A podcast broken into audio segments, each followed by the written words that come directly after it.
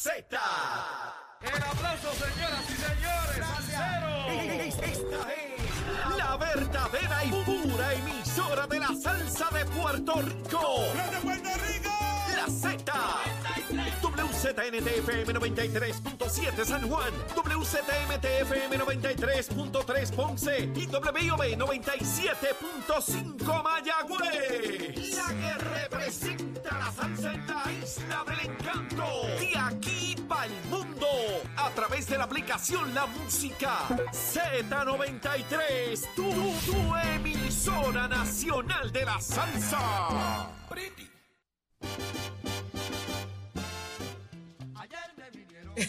Ya estamos de regreso en Nación Z por Z noventa y tres. Es Saudy Rivera quien te habla y nos escuchas a través de Z noventa y tres, noventa y tres punto siete en San Juan, noventa y tres punto tres en Ponce y noventa y siete punto cinco en Mayagüez, todo Puerto Rico. Cubierto del mejor análisis y aquí está Jorge Suárez, Eddie López. Buenos días, compañeros. Muy buenos días, Puerto Rico. Vamos arriba, siete y cinco de la mañana, Nación Z en vivo. El estudio Ismael Rivera de Z noventa y tres. Tu equipo completo de análisis de todas las mañanas de lo que ocurre en y fuera del país. Y viene mucha más información en esta próxima hora. Así que quédese conectado con nosotros a través del Facebook Live, de la aplicación La Música y sobre todo a través de la emisora nacional de la salsa, Z noventa y tres. Buenos días, Jorge. Buenos días, Saudy. Buenos días a todos los amigos que nos sintonizan esta nueva hora llena de información. Listos para llevarles a ustedes el mejor análisis. Manténgase conectado a nuestra conversación a través del Facebook Live y a través de nuestra línea telefónica seis dos dos cero nueve tres siete. Pero si se lo perdió, sepa que tiene los segmentos en el podcast de la aplicación La Música también para que pueda volver a revisar lo que se haya, lo que haya escuchado o lo que no haya podido escuchar, porque se bajó del carro, llegó a la oficina, todo lo demás. Pero mientras tanto, levántate que el despertador te está velando y te agarra el tapón, Saudy. Así mismo es, Eddie, en esta nueva hora muchas cosas pasando, señores. ¿Qué está pasando en Guánica? ¿Qué está pasando en Peñuela? Y los asuntos de ayuda, de desarrollo económico y comercio, usted tiene que estar pendiente aquí a Nación Z. Pero ¿qué está pasando en Puerto Rico y el mundo? Ella está lista y es Carla Cristina. Buenos días, Saudy, para ti, Jorge, Eddie, todas las personas que nos sintonizan a través de Z noventa y tres. En los titulares, la jueza Laura Taylor Swain adelantó ayer que no desestimará el caso de quiebras de la Autoridad de Energía Eléctrica, que ordenará la continuación del proceso de mediación con mayor intervención de las partes afectadas y que a la vez resolverá la controversia fundamental sobre hasta dónde abarca el derecho que tienen los bonistas de la corporación pública para cobrar sus deudas y también atenderá un borrador de plan de ajuste de deuda que podría someter a vista de confirmación en verano del próximo año. Por otro lado, el Departamento de Asuntos del Consumidor informó que registró un incremento en, los, en las querellas por placas solares luego del paso del huracán Fiona, lo que para la subsecretaria de la agencia, María Fernanda Vélez, da cuenta de un problema real con las compañías que ofrecen estos servicios. Por su parte, el presidente del negociado de energía, Edison Avilés, anunció ayer que se abrió el proceso de solicitud de propuestas para la adquisición de recursos de generación de energía renovable y almacenamiento de energía, mientras la empresa Luma Energy solicitó una extensión de veinte días para participar de una vista pública invocada por la Cámara de Representantes, donde se discutirá el cumplimiento de la empresa y la Autoridad de Energía Eléctrica en la restauración del sistema eléctrico del país. Y en temas internacionales, el presidente de Nicaragua, Daniel Ortega, ordenó ayer la expulsión del país de la embajadora de la Unión Europea, después de que la semana pasada la delegación de la Unión en Naciones Unidas exigiera la liberación de los presos políticos y la devolución de la democracia al pueblo nicaragüense. Para Nación Z, les informó Carla Cristina. Les espero mi próxima intervención aquí en Z noventa y tres. Somos du, du, du, duros en entrevistas y análisis. Nación Z. Nación Z. Por el habla, la música y la Z.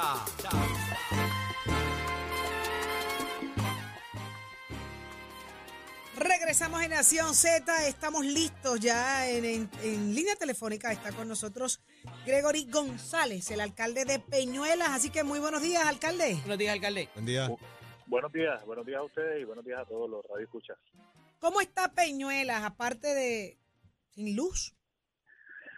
Sí, a oscuras, a oscuras. A oscuras, alcalde. Ay, sí. Eh, pero, pero...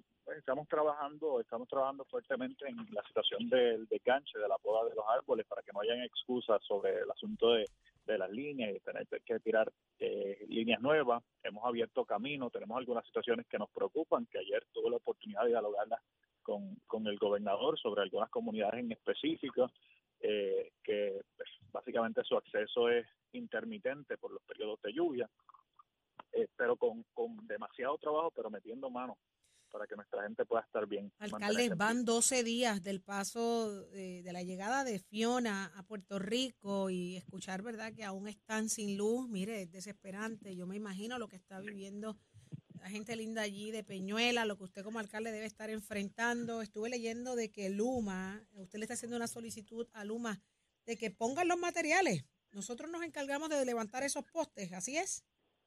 Es así, nosotros, de hecho, nosotros firmamos eh, un acuerdo, ¿verdad? Y somos de los pocos municipios que firmamos un acuerdo de esa índole, y es que le estamos solicitando a Luma, y ellos accedieron, porque se firmó, ¿verdad?, en, en un mutuo acuerdo, eh, ellos accedieron a darnos los postes, nosotros poder hincarlos y hacer el trabajo de limpieza de líneas. Oye, que tenemos el personal ya preparado para eso, y estamos limpiando las líneas a, actualmente, pero entonces cuando ayer hacemos la solicitud de, de los postes para poder levantarlos, eh, no, nos dicen otra cosa. ¿Pero por qué? Que, eh, ¿Qué pasó? Están escalando, que están verificando, que están comunicándose para, para validarlo, para ver cómo es que... Pero, la, pero, pero venga acá, alcalde, venga acá. Es, es, ellos están allí, usted está allí, la gente sabe lo que pasó, dónde es el problema. Entonces tienen un acuerdo con ustedes para que hagan un trabajo y lo van a hacer y también le ponen una piedra en el camino. La verdad que yo no entiendo esto. Es lo que es lo que estamos viendo ahora. Yo tengo que decir, mira, comunicación con Luma, muy buena, pero en relación a la acción, ahí es donde se está fallando. Ayer eh, sí vimos mayor movimiento, ¿verdad? Yo entiendo que fue que se aprovechó que estaba la visita de, del gobernador. Ayer vimos digo, unos cinco camiones trabajando en algunas de la subestación eh, y, y se nos notificó que, que íbamos a, a recibir pues, eh, energización en gran parte del pueblo. Lamentablemente no fue así, eh, se benefició, eh, enhorabuena, parte de Tallaboa, Encarnación, algunas de las residencias que por allí ubican, pero allí básicamente lo que tenemos son cerca de unas seiscientas cincuenta, setecientas eh, residencias, que eso representa el ocho por ciento del total de eh, las residencias, de las, de las residencias, porque a eso se le suman, pues, las tiendas, los negocios privados, los locales privados, eh, los centros de, de gobierno, eh, los edificios municipales que tampoco han sido energizados. Hospital, nada, alcalde. El hospital, el hospital está parcialmente, eh, parcialmente porque no está recibiendo el voltaje adecuado, que fue nuestra denuncia de ayer. Eh, todavía hoy se mantiene igual. Aparentemente ayer estaban trabajando para que la subestación recibiera energía de otro lugar, pero eh, lo que entendemos es que hoy está igual la situación eh, específicamente en el área del hospital, porque ellos tienen, aunque tienen dos generadores, uno está fuera de servicio eh, y el otro pues ya está comenzando a confrontar problemas. Si falla el alimentador, ¿verdad?, la subestación, el hospital se va a quedar sin luz. Ellos no pueden utilizar las máquinas de C T scan, ellos no pueden utilizar las ah. máquinas de rayos X, ni las máquinas de, de estudios especializados. Oye, en, en Peñuelas, MedCentro tiene eh, el C D T más preparado y con, con mayores maquinarias de especialización, no solamente de Puerto Rico, sino del Caribe. Eh, y pues la situación es crítica, es crítica. Alcalde, finalmente le sacaron la barcaza de ahí al frente de su de su puerto. Parece que va por fin a atracar. Ya era hora. Bendito sea Dios, porque imagínate, y, y es lo que comentaba un poquito más, más temprano. A mí no me gusta matizar, ¿verdad?, las emergencias con, con ningún tono eh, político ni nada de esto, pero que muchos nos están asfixiando las leyes de cabotaje específicamente durante, durante una emergencia. Oye, eh, todo esto se pudiese haber evitado, pero bueno, ya, ya para qué, ya, pero ya era hora. Mayor, eh, de igual manera, y le hago esta pregunta eh, porque me surge interesante, y él trascendió los medios de comunicación eh, que un, unos, unos residentes recibieron al gobernador de una manera muy peculiar. ¿Qué pasó gritando allí? Improperios eh, y, ¿verdad?, y un poquito subido de tono, malas palabras, entre otras cosas. ¿Qué, qué pasó ahí, alcalde? Sí, realmente yo... Ay, Hola. Lo, eh, ahora, se escuchó entrecortado, me, me alcalde. Ahora, ahora, alcalde, ahora.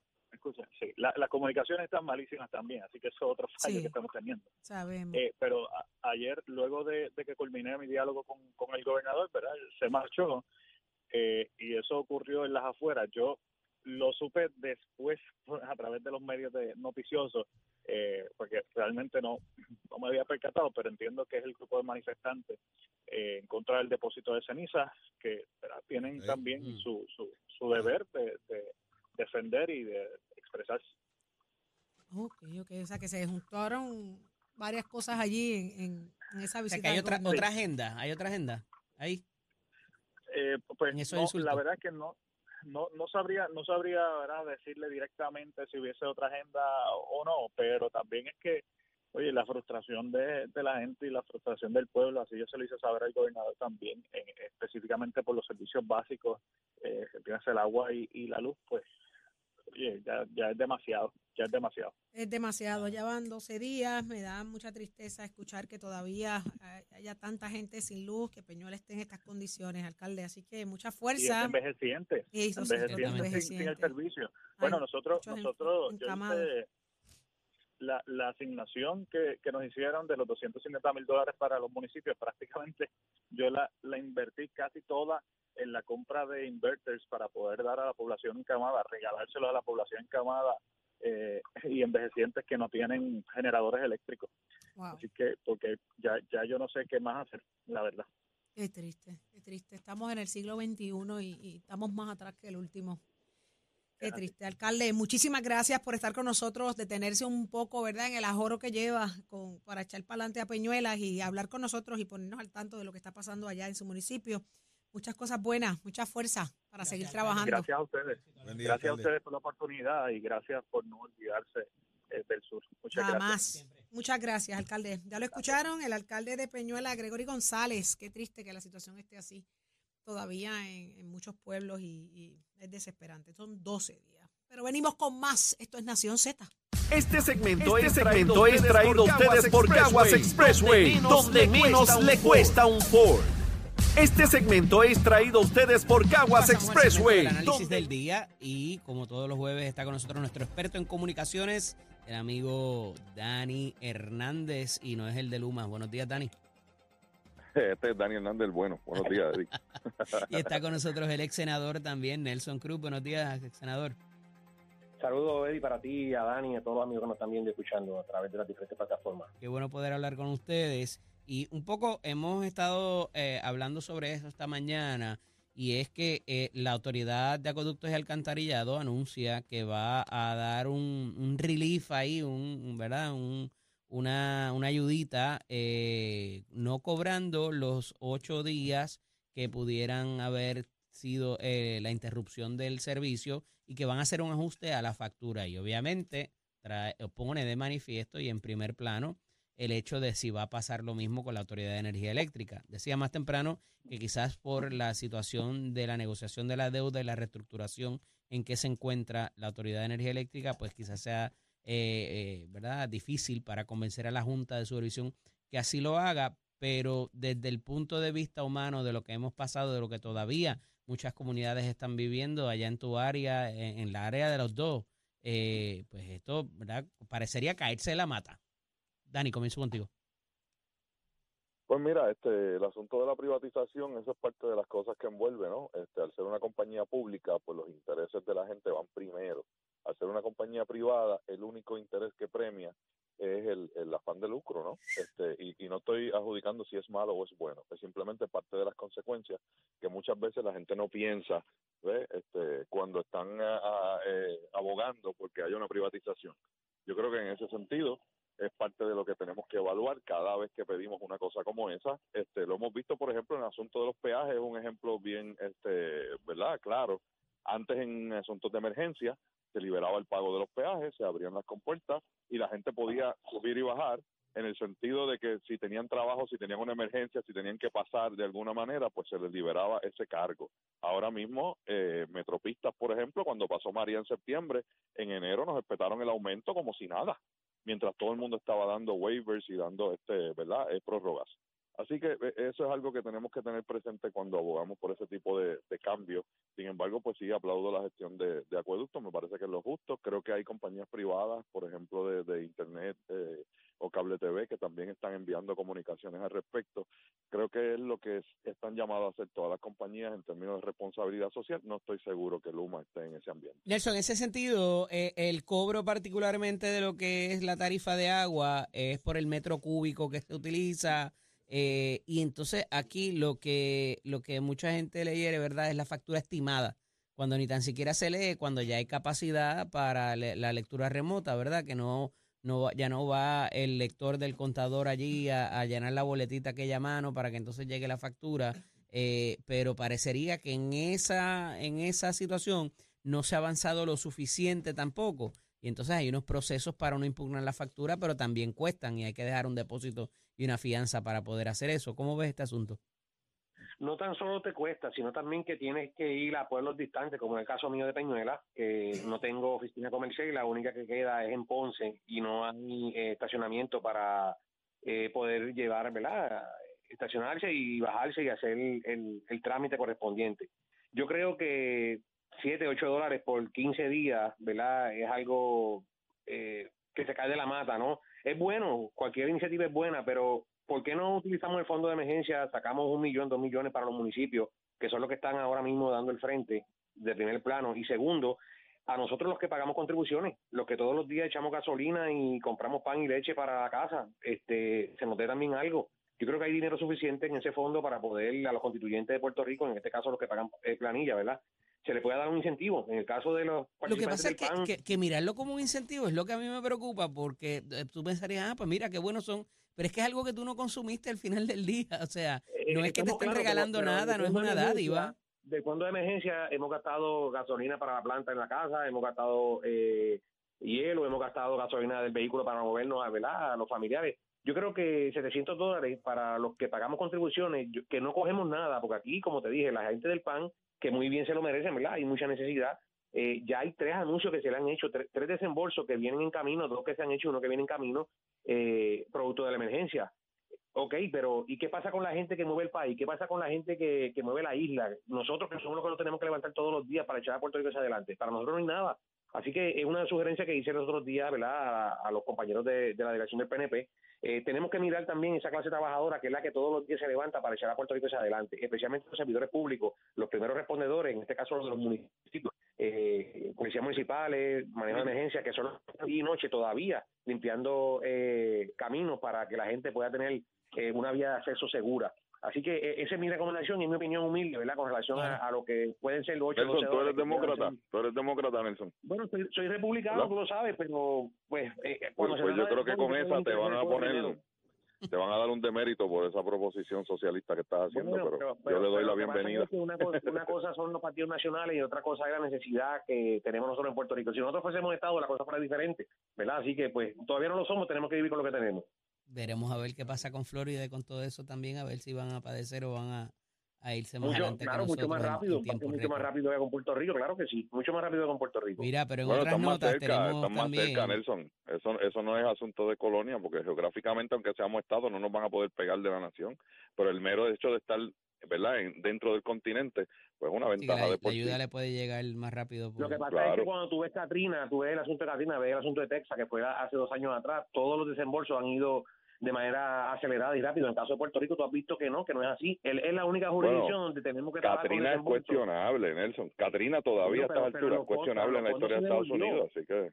El, el, el sí, asunto del discrimen está ahí siempre, ¿sabes? En los fondos en los fondos federales fue acelerado y, y se ha trabajado en otras jurisdicciones de igual manera. No, eso no es lo que dice la, la gente. La corrupción que hubo allí fue brutal. Pero mira, otro asunto que, que quería traerle es el de la comisionada residente, que ayer nuevamente envía un anuncio eh, sobre la, el, el, la dispensa que se le da a la barcaza o a las próximas barca, barcazas con diésel que pudieran venir. Y un poco eh, parecería que está hasta velando la guira, por decirlo de cierta manera, este para anunciar las cosas bonitas de ellas, pero cuando hay situaciones difíciles, no, el gobernador es el que tiene que enfrentarlas. Y me refiero particularmente a que ella no necesariamente se agenció el que la Casa Blanca tomara la determinación, pero parecería que como que sí, ella lo anunció y que ella es la más conectada que está y que tuvo la, la información primero, a pesar de que parecería que no tuvo nada que ver con la solicitud. Nelson, comienzo contigo. Mira, el gobernador fue quien, al, a la raíz de la situación que se dio, ¿verdad?, que salió en los medios con relación a lo de la Baltaza, fue quien solicita al secretario del Homeland Security eh, la, la exención. Yo, en mi caso, todos los días, yo acabo de salir de trabajar ahora, yo todos los días eh, trabajo con embarcaciones en las nueve millas náuticas de Puerto Rico y embarcación que identifiquemos que no ha hecho la aduana, ¿verdad?, si viene de otra jurisdicción, ese es el procedimiento. En este caso, pues venían eh, con, con intenciones comerciales y pues claro está, se, se activó este protocolo. Eh, lo cierto es que en el caso de Peñuelas, lo hablaba con el alcalde y escuché cuando habló ahora antes de, uh-huh. de nosotros, eh, eso es beneficioso para Puerto Rico y beneficioso para Peñuelas, porque el que esa barcaza desembar- de, desembarque, ¿verdad?, ese producto ahí, esos son patentes municipales que le entregan al municipio, que bastante falta nos hace para nosotros poder, ¿verdad?, echar el municipio hacia adelante. Uh-huh. Eh, eso es una. Pero pero lo cierto es que en el caso de la comisionada, y esto pues eh, ocurre todos los días, cuando son movimientos, por ejemplo, nosotros hemos tenido que utilizar el Coast Guard para mover gente de Isla de Mona porque la lancha se dañó o el avión de nosotros se dañó en caso de recursos naturales, y a veces muchas veces activamos la oficina de la comisionada residente porque es la, la llamada en estos casos, ¿verdad?, directamente a trabajar con las agencias federales. En el caso de Jennifer, pues mira, hizo el anuncio, pero sí tenemos que reconocer que fue el gobernador quien inició el proceso para que por fin esa barcaza que la teníamos en la jurisdicción de Puerto Rico se quedara aquí, no se fuera, y utilizáramos ese producto para, para atender la emergencia y futuras eh, situaciones que puedan ocurrir. Así que eh, no, yo no lo veo como cuestión de protagonismo. Te tengo que decir que muchos podrán pensar, ¿verdad?, todo es según el cristal con que se mira, pero eh, lo cierto es que se está trabajando en equipo, ¿verdad?, y por lo menos lo que yo sé y lo que hemos visto, ¿verdad?, lo que estamos inmersos en, en, en, esta, en esta situación de gobierno y y de política, pues hemos visto que hay, hay sintonía, de que en el futuro puede ocurrir algo de una primaria, pues mira, eso puede ocurrir, pero en ese momento llegará, pero lo cierto es que no veo que se haya agenciado una situación en la cual eh, no tenía protagonismo, eh, como es lo que se está tratando de decir, que por poner un tuit, pues eh, decía que tenía protagonismo, podemos inter- interpretar ese, eso que tenía protagonismo, pero no es así, yo no lo veo de esa manera. Dani, no hay protagonismo, pero ella es quien lo anuncia, ella es quien lo dice, a pesar de que no tuvo que ver con la solicitud. Pues mira, yo creo que ella ha sabido capitalizar el asunto de los anuncios, que todo lo que tiene que ver con los fondos federales, incluso, ¿verdad?, le han criticado un poco por eso también, porque este, hacen se hacen los anuncios, pero pues no está en sus manos el asunto de la ejecución. Este, yo me parece que eso es normal en cualquier político. Yo sí creo que no podemos dejar fuera de la ecuación la gestión que ha hecho el presidente de la Cámara, Tatito Hernández, acá en Washington, para este poder lograr ese asunto. Ayer y antier, incluso este, desde el martes, ha estado sosteniendo reuniones tanto en Homeland como con el Tesoro, como con la Casa Blanca directamente. Están allí ahora mismo, este actualmente. Ahora mismo, ahora mismo, sí señor. Este, y yo creo que eso también ha jugado parte de la ecuación. Sin duda, pues el gobernador hizo una cartita y creo que llamó a alguien, pero este todos sabemos que, que, que la, el gobernador siempre está atrás en el asunto y cuando salen las cosas públicas, pues entonces hace apariencia de algún tipo de gestión. Yo creo que Jennifer simplemente ha sido, como ha sido siempre, una este, politicaza. Eh, eh, o sea, ella ha estado siempre al frente en los asuntos que tienen que ver con política y que son ventajosos para ella. Y, y, y no la podemos culpar de, de querer despegarse del barco que se está hundiendo de Pedro Pierluisi. Hay que ver cómo va a cuajar esa ecuación en el P N P. Sin embargo, en esta ocasión me parece que la gestión ha sido buena para el país, buena en este momento de emergencia, y creo que debemos estar mirando, sin duda, algún tipo de legislación o de waiver que pueda ser parte de la declaración de emergencia, que Puerto Rico pueda recibir esa exención durante el periodo de emergencia que se declare en situaciones como esta, que eh, por lo visto van a ser más eh, comunes y frecuentes de lo que quisiéramos o esperáramos. Yo creo que eh, eh, el, el P N P, ¿verdad?, tiene sus problemas internos. Lo que no podemos permitir es que esos problemas y esas desavenencias del P N P incidan en el bienestar de nuestra gente en, en Puerto Rico. Creo que hacia eso es que debemos mover. Hace cuatro años, después del paso de María, habíamos solicitado ese tipo de dispensa. No vino ni un solo barco para utilizarla. No se utilizó. Bueno, aquí hay uno que, que está es como ahí el dragado, Eddie. Y es abre, como el dragado, tú abre sabes. Es cuando hay sequía que hablamos de eso. Abre un precedente muy complicado para esos propósitos. Está bien preocupante, está bien preocupante el hecho de que esta gente sabe lo que está haciendo y, y vienen aquí varias veces a la semana y como quiera se tiraron esa maroma. Pero ya hablaremos nuevamente. Un abrazo a ambos, mucho éxito. Buen fin de semana. Igual, continuamos en Nación Z. Este segmento es traído a ustedes por Caguas Expressway. Este segmento es traído a ustedes por Caguas Expressway, donde menos le cuesta un Ford. Analizamos la noticia. Nación Z por, por, por Z noventa y tres. Por Z noventa y tres es que escuchas a Tato Hernández porque somos deporte. Buen día, Tato. Arriba, Titi Soy. Vamos a dársela que de qué manera vamos a hablar de los deportes, que tengo una entrevista muy importante de un gran amigo, uno de los mejores historiadores, si no el mejor, a nivel de Puerto Rico en lo que es el béisbol, en lo que es la historia del deporte y en lo que es Puerto Rico. Y conmigo Jorge Colón Delgado. Muy buenos días, Jorge. Buenos días, Tato, y buenos días a todos los que nos están sintonizando. Mira, porque sé que se acerca el día mañana histórico, el hit número tres mil de Roberto Clemente, y una vez cuando yo empecé trabajando aquí hace muchos años, yo había dicho que esa narración, la que hizo Felo Ramírez, no era original, no fue la exacta en vivo, y hasta me cayeron chinchas. Yo nunca argumenté nada, pues yo tenía base en lo que decía, a mí mismo me lo contó Ramiro Martínez, pero qué bueno que en el artículo de ayer, y quién mejor tú que ha investigado todo esto, nos hable de lo que pasó en realidad ese día, un día grande. Pero acuérdate que esas transmisiones venían acá, venían delay, venían por línea. Y yo quiero que tú nos expliques al pueblo de Puerto Rico, en realidad, pues, cómo fue ese gran momento del Hit tres mil de Clemente. Bueno, fueron dos emisoras que fueron a Pittsburgh. W I A C, el staff de W I A C estuvo compuesto por Felo Ramírez, Ramiro Martínez y Carlos de Jesús. Y WAPA Radio, el staff de WAPA Radio, compuesto por Terry García, Palillo Santiago, Luis Rodríguez Mayoral y Gino Guerra. Entonces, eh, hubo problemas en la transmisión de W I A C, pero sí WAPA Radio la transmitió. Palillo Santiago comienza con la transmisión porque Terry, la transmisión del juego, porque Terry García llegó tarde a la cabina. Cuando Terry llega a la cabina, Palillo Santiago le cede el micrófono, porque era el narrador. Y ahí viene el Hit tres mil de Roberto Clemente a las tres y siete de la tarde. ¿Qué pasa? Que Ramiro Martínez después coge ese juego, el video, y recrea con Felo Ramírez el Hit tres mil, que es lo que todos hemos escuchado por estos pasados cincuenta años. Esa recreación está en un, un L P, Grandes Momentos del Deporte de Puerto Rico. A mí me vino la sospecha, en mi caso particular, porque se, oí, se oye muchas personas, el bullicio tremendo, y lo que habían eran trece mil ciento setenta y siete fanáticos nada más, el parque estaba vacío.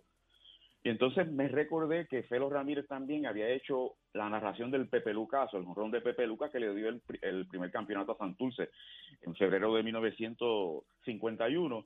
Y es lo mismo, el mismo estilo, la misma recreación. O sea que uh-huh. él, él, Felo Ramírez tenía ese don, al igual que Manuel Rivera Morales, al igual que Pito Rivera Monge, que hay una recreación del, de la carrera cincuenta y seis, la victoria cincuenta y seis de Camarero. Sin embargo, esa carrera originalmente la narró Bebé Cabrera, ajá, pero él la recreó. Tú sabes que estos individuos tenían ese don, y en el caso del Hit tres mil, pues ellos recrearon el, el, el evento histórico, pero WAPA Radio no grabó el audio. O sea, ese, ese audio no existe. Pero verdaderamente el que narró ahí real fue Terry García. Vaya, yo te lo traje a colación porque a mí me, me lo contó Ramiro. Yo corté una gran amistad con Ramiro Martínez, inclusive su hija me acompañó un par de veces a eventos de series del Caribe y eso, y nos dio gran amistad. Y como había hablado contigo anteriormente, la hija de Ramiro Martínez tiene grandes conversaciones de Clemente con, con Ramiro y unas uh-huh. cuantas cosas, y cuando le hacía poesía y eso, a su doña, como todo enamorado, pues Ramiro se las corregía y eso para que estuviera bien, y él me regaló una a mí que yo perdí en el huracán María de cómo se la había corregido y eso, y, y la tuve por ahí, fue un gran tesoro. También estoy muy de acuerdo contigo en que si Clemente se hubiese quedado con los Dodgers, pues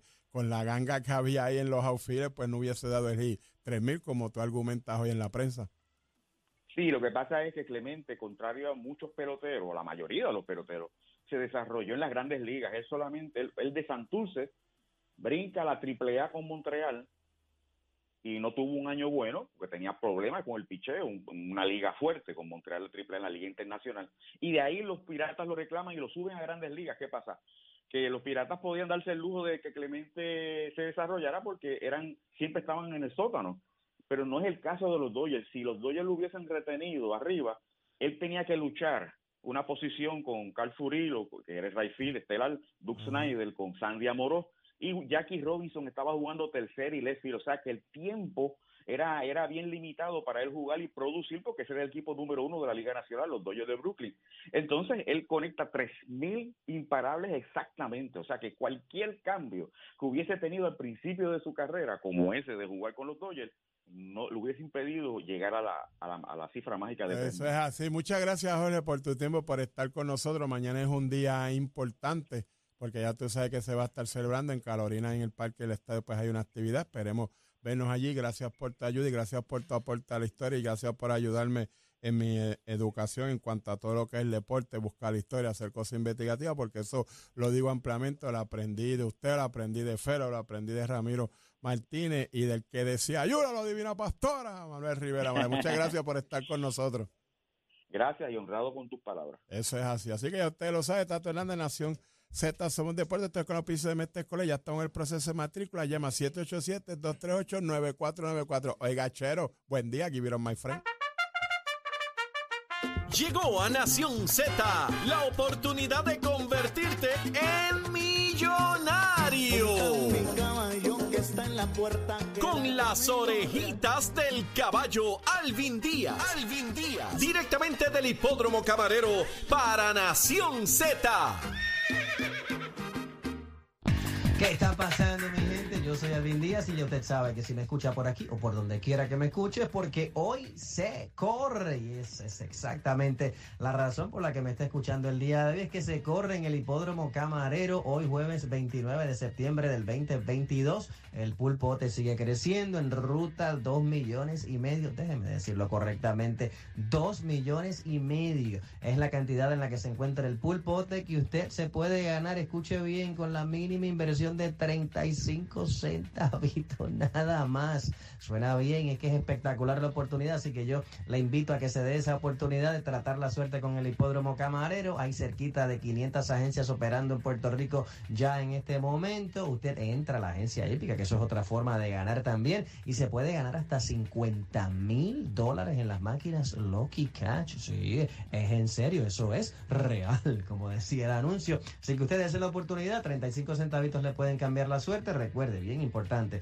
seguirnos en las redes sociales. Estamos en Facebook como Hipódromo Camarero, en Instagram estamos como Camarero P R, en nuestra página de internet hipódromo guion camarero punto com. No olvide que también se puede conectar con nosotros en el canal de YouTube Hipódromo Camarero, también ahí puede ver la acción en vivo, ¿ok? Y seguir su jugada. Yo, hablándole de jugada, tengo mi cuadrito para esta tarde de hoy, así que yo le invito a que usted más o menos tome nota ahí, pero prepare su propio cuadro, porque yo le aseguro, mire que yo me conozco bien, yo le aseguro que usted tiene mejor suerte que yo, ¿está bien? Así que yo voy a arrancar en la segunda, que es a las tres y quince de la tarde. Recuerde que para llevarse ese pulpote tiene que ser el único en acertar los seis ganadores de la segunda hasta la séptima, y la segunda, que se le conoce como la primera válida para el pool, es a las tres y quince de la tarde, ¿ok? Ahí yo tengo el número cinco, Transportadora Sola, la monta Juan Carlos Díaz. En la tercera tengo el tres, Divining Star, el cuatro, Quality Strike. En la cuarta, el cuatro, Doña Lola, el cinco, esta le va a gustar, Contenta y Relax, así se llama, Contenta y Relax. El siete también le va a gustar, se llama Pretty and Proud.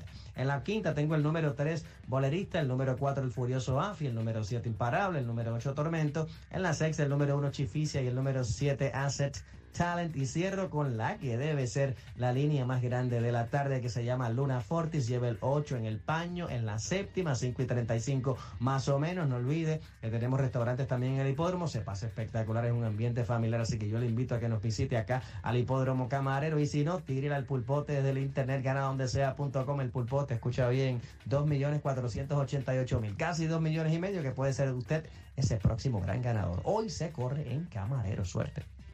Próximo. No te despegues de Nación Z. Próximo. Lo próximo en Nación Z son las ayudas a comerciantes ante el paso del huracán Fiona. ¿Dónde están? Responde Manuel Sider, el secretario de Desarrollo Económico y Comercio. Esto y más. Llévatelo a Chero.